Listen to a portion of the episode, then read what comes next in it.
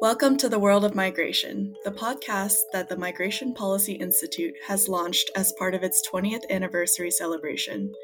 This series showcases some of the top thinkers on migration policy who were central to MPI's creation or who have long been part of its leadership. In this podcast, we're asking experts to reflect on how policy has changed over the past two decades, and we're also asking them to share some of their reflections on their careers and thoughts for today's emerging migration experts. My name is Ivana Thunyi Yang, and I'm a program and research assistant with MPI's National Center on Immigrant Integration Policy. Today, I'm delighted to be speaking with Margie McHugh, who directs the National Center on Immigrant Integration Policy. Inside MPI, we just call it the Center, which she co founded early in MPI's life. Margie came to MPI from a career in immigrant integration and related issues in New York, where she was executive director of the New York Immigration Coalition for many years. And before that, she served in the New York City government as deputy director of the city's 1990 Census Project, among other responsibilities. Margie is nationally renowned in immigrant integration circles and is the recipient of dozens of awards recognizing her efforts to bring diverse constituencies together to tackle tough problems. As such, I can't think of anyone better for our topic today, which is called Immigrant Integration Essential to the Success of Immigration Policy. Margie, thank you so much for coming on the podcast. Ivana, so great to be having a chance to talk to you about things that we never have time for in our regular lives at MPI. Yes, I'm very excited. First off, um, before we dive into the topic, Margie, maybe can you give me a quick minute on what MPI's Integration Center does and where it sits within the field of immigrant integration? Sure. So, our center since its founding, has been focused on what you might expect at a place like MPI policy analysis, research, data products. I think maybe the thing that folks who aren't really familiar with our work wouldn't be aware of is that we also do quite a bit of technical assistance and capacity building uh, work and initiatives, usually focused on working with people who are important actors uh, inside and outside government, you know, community uh, community leadership organizations or folks in school districts or state agencies that are running major service systems. So we try to work uh, we try to work with those sorts of actors to actually support them trying to figure out what are effective policies for working with immigrant and refugee families. So. Uh, so it's those kinds of functions that kind of under the center's umbrella or in our bailiwick. But then we're also focused, integration just cuts across everything. So um, we do a lot of work in the uh, those kinds of efforts in the early childhood, um, adult ed and workforce, K 12 education. Uh, spaces and also uh, issues like language access, which is uh, basically how to how to agencies set up translation and interpretation services to allow immigrants uh, to allow them to be um, in touch with immigrant families or serve them effectively Yes, and it's been such an honor to be part of that work over this past year. And in your work, you have described immigrant integration as the domestic policy side of the immigration policy debate. In other words, the secret sauce as to whether immigration policy is successful or not. Why is immigrant integration essential and not just for immigrants? Well, it, anyone who knows me knows that uh, that I have been very frustrated over the years that in the immigration debate in the U.S. we think of it just in terms of uh, really numbers and categories of who's going to get into the country and or who might be subject to deportation or removal and we we don't put nearly as much energy into trying to make sure that immigration works when you're close to the ground. Uh, that it's it's a win-win, I would say, a win-win in the sense that both immigrant families are able to succeed and that uh, it's a good thing for the communities that they settle in. Uh, that that we really are helping to create a cohesive and productive society, and that that immigration uh, immigration supports that supports the overall good uh, of the country and of and of immigrants who are coming here, and uh, and it's not easy. We're a big country, and when I came into the field, it was only really, uh, I know some people would disagree with me about this, but maybe there were really five states that had significant numbers of immigrants, kind of in the in, a, in the modern day sense, in the in the uh, starting in the 1990s, say, and those five states were New York, Texas, California, Illinois, and Florida. And over the course of my career, we're now at more like um, 45 states where, where immigration is really an issue. And so supporting all of these states that really did not have significant numbers of immigrants in this modern chapter of the country's uh, of the country's immigration history it's it's there's been a lot of growing pains in different parts of the country and so paying attention to that and responsibly trying to, to deal with that um, is such an important piece of immigration policy making, I would say. And uh, and so in uh, co-founding the center with Michael Fix, uh, who was a wonderful colleague who I knew before he even came to MPI when he was head of the Urban Institute's Immigrant Policy Project. I thought it was so wonderful when he went to MPI because it really brought the sorts of issues that he functioned on, that he focused on at the Urban Institute over into MPI, and uh, and then it was just such an exciting prospect to um, to join him in co-founding the center, so that we would be able to uh, really try and bring these issues up into the national level conversation around immigration policy. Yes, so I think in my time at MPI, one of the values of the Institute that have really stuck with me is the idea that immigration, when well managed, can be beneficial to immigrants, receiving communities, um, and society as a whole. And I feel like your answer speaks to that. So thanks for sharing that. So, thinking more comparatively across the globe, some countries, for example in Europe, are far more intentional than the United States is about shaping integration policy agendas and funding them. The US, which likes to describe itself as a melting pot, has a far more laissez faire policy. When you, Margie, look across your career and your knowledge of these different approaches, why do you think countries have taken such divergent directions on immigrant integration? Well, I would say it's it's not it's not hard to answer that question, but my goodness, it just encompasses so uh, j- just so many different realities, and the implications are so broad so Ivana, that is a, uh, a, a super interesting point to make, and one that connects to so many pieces of MPI's work because, of course, the international program at MPI, and I've been very privileged over the years uh, to to work here and there with that team and with MPI Brussels on integration issues, uh, particularly in the European space uh, but also uh, a bit with um, the Canadian and, and, Australian governments as well.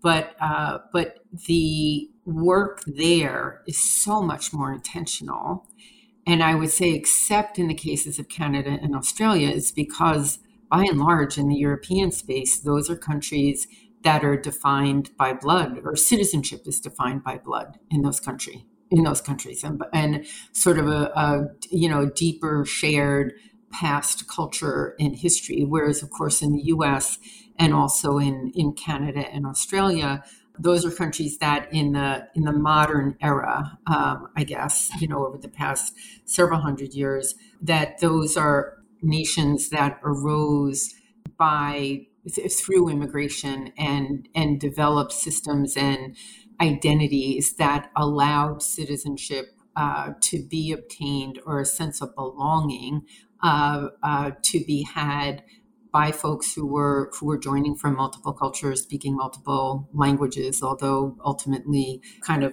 becoming these sorts of melting pots, and uh, and where English is the most commonly spoken language. So, you know, it's a bit of a problem uh, in the U.S. that we, uh, because we have that history, that we that we think it kind of happened by magic that somehow everyone was integrated and we really don't think about how different the nature of the economy was through those several hundred years and uh, and the many investments, particularly post the the depression and World War One and World War Two in the U.S., where we had major investments that uh, really uh, went across the board, trying to bring the country together and make a major push with helping uh, helping families join the middle class.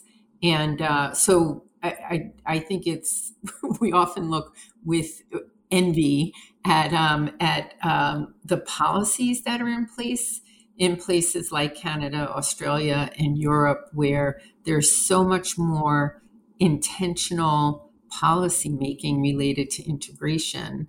In the European case, I think because they know, they say it right out. You know, we are not countries that are are used to we, we just don't know how to do it conceptually. How do we have people join us who don't speak our language don't share our culture? It's just it's just not part of our national identity or or our it has not been a part of our way of living. Whereas uh, i would say canada and australia they are more intentional than the us even though they tend towards more of a melting pot um, uh, idea. They're they're just a lot more intentional uh, in terms of saying that it's not easy in the modern you know in this modern chapter of um, migration history to uh, to have this all work because it's it's not as easy for people to jump into the middle class or to make a one generation jump um, into the middle class uh, in the way that um, that it might have been for earlier generations. I think that um, you know we spend so much time in the center talking about issues in the U.S. and at the state and local level sometimes that um, there's so much more that I realize I need to learn about integration across the globe. So thanks for sharing that. And turning back to the US, the COVID 19 pandemic has obviously been a major event in the history of the country. And we also know that it has disproportionately impacted immigrants and their families. Margie, how would you say that it has affected work in the integration field? I would say in the early days when we started the center, we were trying to build an identity for the integration field. And so it's part of why we ran an integration prizes program and, and really tried to push the idea of integration into in immigration policy conversations and have it be comfortable language for for folks across the many different stovepipes of integration services, early childhood, K 12, adult ed, workforce training, uh, to be using as they were trying to name what the what the issues were that they were facing and the policy making and programmatic challenges they were trying to address and and also take advantage of opportunities to really really help families thrive. We have had some very good policies in place particularly in k-12 education that um, that have had English learners, for example, be identified and uh, and be able to receive um, or be required at least to um, have services available uh, to support their education. So when we arrived at the pandemic, we it was still it's still very much a patchwork of how we were doing in different states and different systems in terms of uh, being able to effectively understand and work on integration challenges and opportunities. And then COVID, on the one hand, impacted so disproportionately and so heavily immigrant and refugee families because of their place very often in the economy and the workforce and and just the you know they they were so often not in jobs that people could work uh, remotely and they really needed to be truly on the front lines in so many industries. And uh, and also they were dis- disproportionately impacted from a health perspective lack of childcare just all sorts of issues. And it also was very disruptive for the education of immigrant children who were english learners. So in the midst of all of that um, that pain and disruption in communities think it I think it really put issues of integration on the map in many systems in a way that they really hadn't been. I, I just looking at headlines for months and months, and even now across the country, the understanding of the lack of digital access um, for you know for so many immigrant families, the fact that parents had to be working on the front lines and couldn't be home, uh, uh, you know, supervising their kids moment to moment learning. So I, I, do think that COVID has been hopefully a, a, a moment of uh, kind of cultural understanding and also very practical understanding of some of the issues and challenges that um, that we uh, that we need to address from an integration point of um, point of view, and a lot of the equity dialogue that's emerging as a result of the impact of the pandemic, I think will also it's also a, a unique opportunity in the in the course of my career. I would say that the fact that President Biden that his first executive order is about advancing equity and uh, and that it's a chance to look at racial and ethnic subgroups and to understand how federal policies might be overlooking ways that it could do a better job of identifying and addressing uh, some of the ways in which in which our policies and our systems are not uh, are not really addressing uh, equity issues that stand out in data or that stand out in terms of how um, how services and uh, and systems are structured. Um, it, it's to me, it's really deep, um, wide and deep. What might be able uh, to happen as a result of that? So, I think the pandemic definitely has, um, you know, has been a um, has two face ha, has its two sides but you know out of all of this um, sadness and misery and uh, disruption i think that uh, we may be able to actually take some uh, really critical steps forward. Maybe that there's a silver lining um, that the pandemic brought us with this new emphasis on equity. If we can take advantage of it. Right um, so, as you said, we understand that COVID and the move to remote learning in school districts across the US have proven particularly devastating to English learners, ELs, immigrant children, and those in low income families more generally. Um, Margie, what interventions do you think are necessary to help get these students back on track?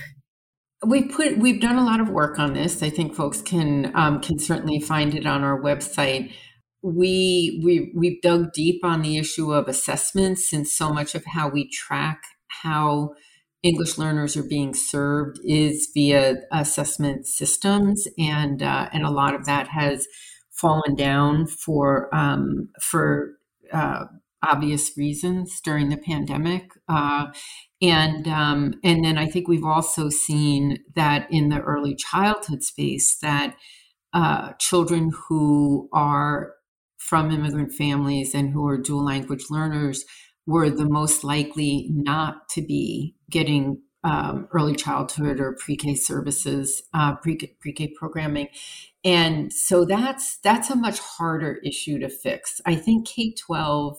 I think a lot of K twelve teachers would tell you, uh, we know we've got a big problem on our hands, but we know what we need to do, and we know how to do it. So just give us the you know give us the the room to um, to really work with these kids and um, and try and make up for uh, for the losses that we've had. It's not so easy in the early childhood space, and uh, partly because we just aren't very well staffed there. There's not a lot of linguistically and culturally competent early childhood services, and um, and these are these are kids who are moving forward um, without us being able to try and close gaps for them. So I would say I'm I'm much more worried.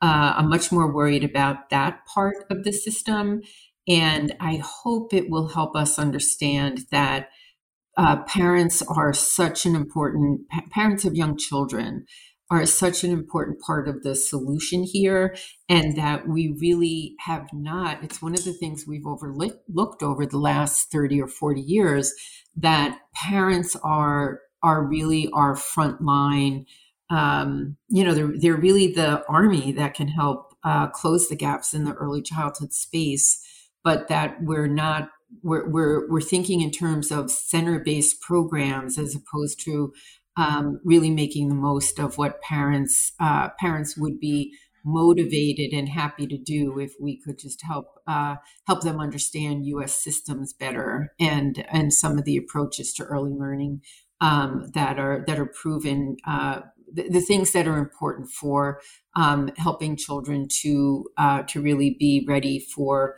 uh, for success in school. Could you say more about the specifics of what that parental role would be for children that young, ages zero to five? Well, it's very much about rich language development. Very often, immigrant parents think that somehow they'll be hurting their children's chances of learning English if they speak to them in their native language. And, you know, if, if a parent is fully proficient in English and another language, then there there's of course a different way that parents can approach their children's language learning. But uh, especially for parents who have limited proficiency in english since so much about their about early childhood brain development is just developing neurons on top of neurons on top of neurons that all comes from a child just being excited to be talking to their parent and or talking to you know people that uh, caregivers and and family members and the like who are going to engage them and and keep talking a little bit at the edge of the child's language ability and at the edge of the child's understanding of how things work in the world. And so what that does is just grow um, uh, a denser and denser network in the child's brain of how to both understand the world, how to name things in the world, how to understand how things happen that they're observing. And, uh, and it's really that brain development that's the critical piece of success when a child's arriving at the, at the school door. And it doesn't matter that the child i mean it matters in a technical sense about how are you going to how are you going to interact with a child that that has all this fabulous brain development but it's all in a language other than english. But our systems know how to do that or they they should be able to do that. But really that critical role of the parents in in laying the in creating the foundation cognitively. I mean it's also social social emotional is is undergirds all of this. It's too much to get into here but really it's the cognitive piece that i think parents need to have the confidence that they're doing the right thing by talking in in rich language um, to their children. And the rich language is usually available in the the language the parent is most comfortable in. And there's lots of lots of different strategies that are um, and lots of different resources out there. But so much of this is invisible to uh, families that are recently arrived or it's not part of the um, uh, the culture and the approach um, that they come from and the like. So that's really that's really what we need to um, I think get to now, and I hope we'll be able to um, as we as we think about how to come out of the pandemic and and make sure that we're especially helping young children. Um, it's not just a pandemic issue because honestly, it'll be a few decades before we can build our early childhood systems to be linguistically and culturally competent and um, to be able to really reach and engage uh, immigrant families, especially very diverse uh, uh, families um, who speak languages other than Spanish, for example. And so, you know, parents were and they and they are and they um, especially still are post the pandemic uh, the place for investment. I would say in the early childhood space. Absolutely, you have me on board with that. So, in asking you to reflect a little bit back on your career at MPI, which spans much of its life, what do you see as the biggest changing trends in the immigrant integration space? Well, I mentioned earlier that when we started, when Michael Fix and I started the center, uh, one of the really important initial programs that we ran was in uh, the E Pluribus Unum Integration uh, Prizes program. And if, if you think of that as the that that'll be the point that I'm sort of measuring from. That at that point we were saying, how do we have even just the words immigrant integration uh, become uh, part of the vocabulary at the federal level, uh, and also have all of these program wonderful programs who are working that are working all around the country identify as integration practitioners, if you will. We weren't looking for them to actually call themselves that, but just that they saw themselves as part of this larger societal project and all this important work uh, that um, that really needed to be named and uh, better understood um, in the in national policy conversations.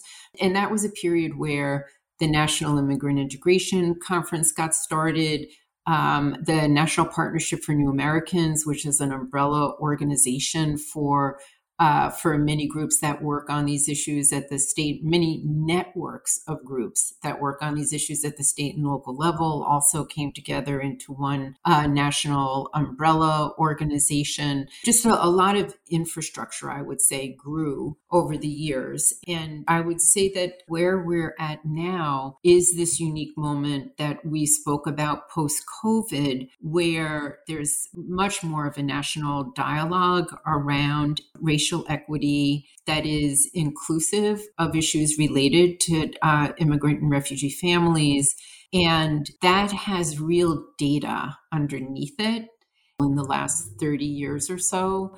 And we we didn't really have a framework for talking about how that is relevant within a number of different systems, uh, and that we're talking about both uh, that we're really talking, I would say, at the family level, understanding the impacts of low wage work, high cost housing, skill mismatches, the, the importance of early childhood, the importance of high school graduation, you know, like we're we're so developed now, I think, in a number of policy fields where immigrant and refugee children and families are embedded in those conversations and data and this national focus on on equity. It is a trend, but it's also a moment. A lot of things have gotten us to this place, but it's also this moment where things can be pulled together and so I'm I'm very excited about that. And I also feel that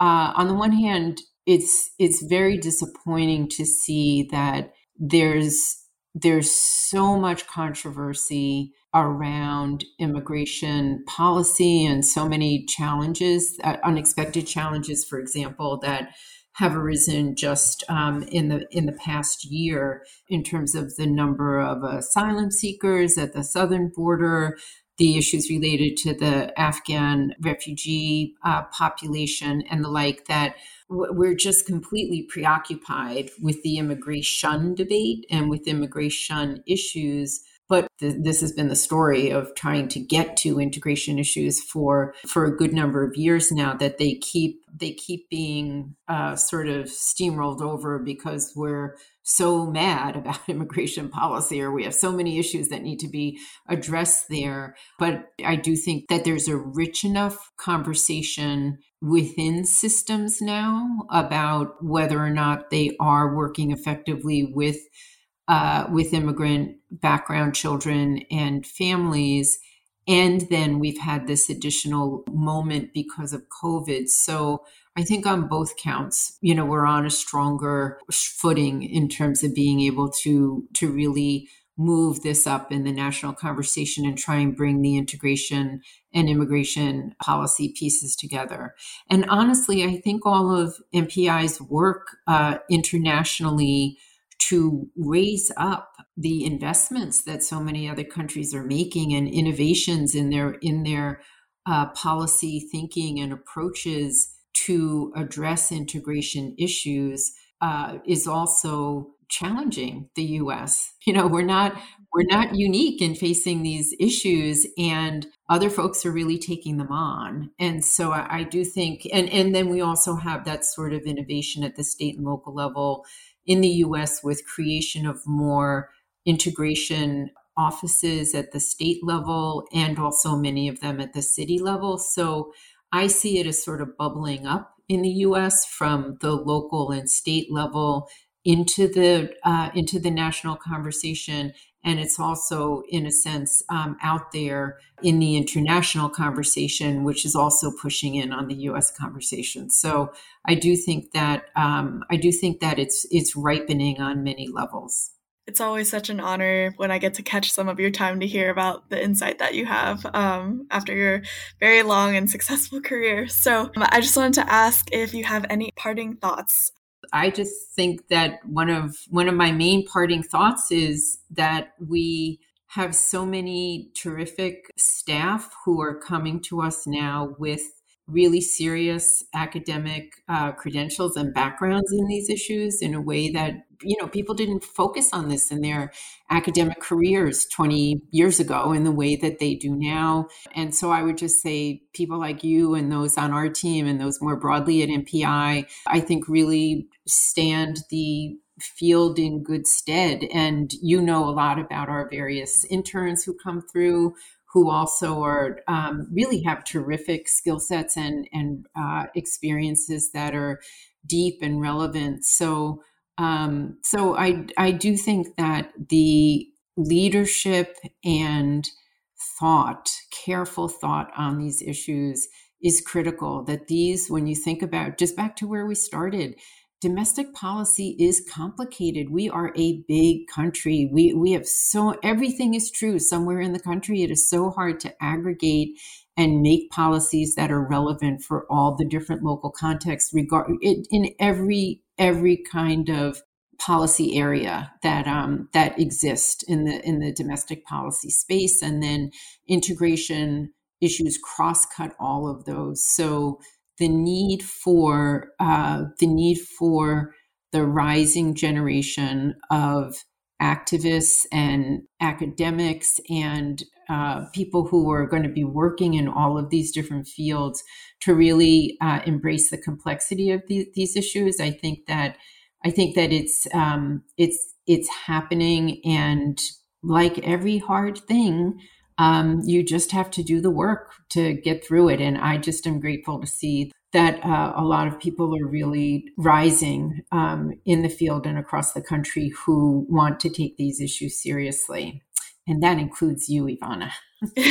Thanks, Margie. so it's been my pleasure uh, to be able to spend this time with you and um, and uh, and talk about some of these things. Yes, this is wonderful, and also a great place to leave things. Thank you, Margie. This has really been an interesting discussion, and I appreciate you coming on the podcast. Thank you, Ivana.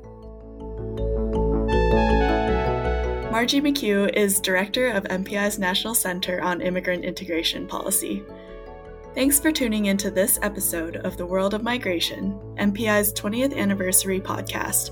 For more on MPI's first 20 years, please visit migrationpolicy.org forward slash about forward slash 20th. You can find all of the episodes for the World of Migration and other MPI podcasts online at migrationpolicy.org slash podcasts. Or you can find us wherever you get your podcasts. Just search for World of Migration. And please give us a review while you're there. This episode was produced by Michelle Mittelstadt and Yusuf Hamid and made possible through the assistance of Lisa Dixon.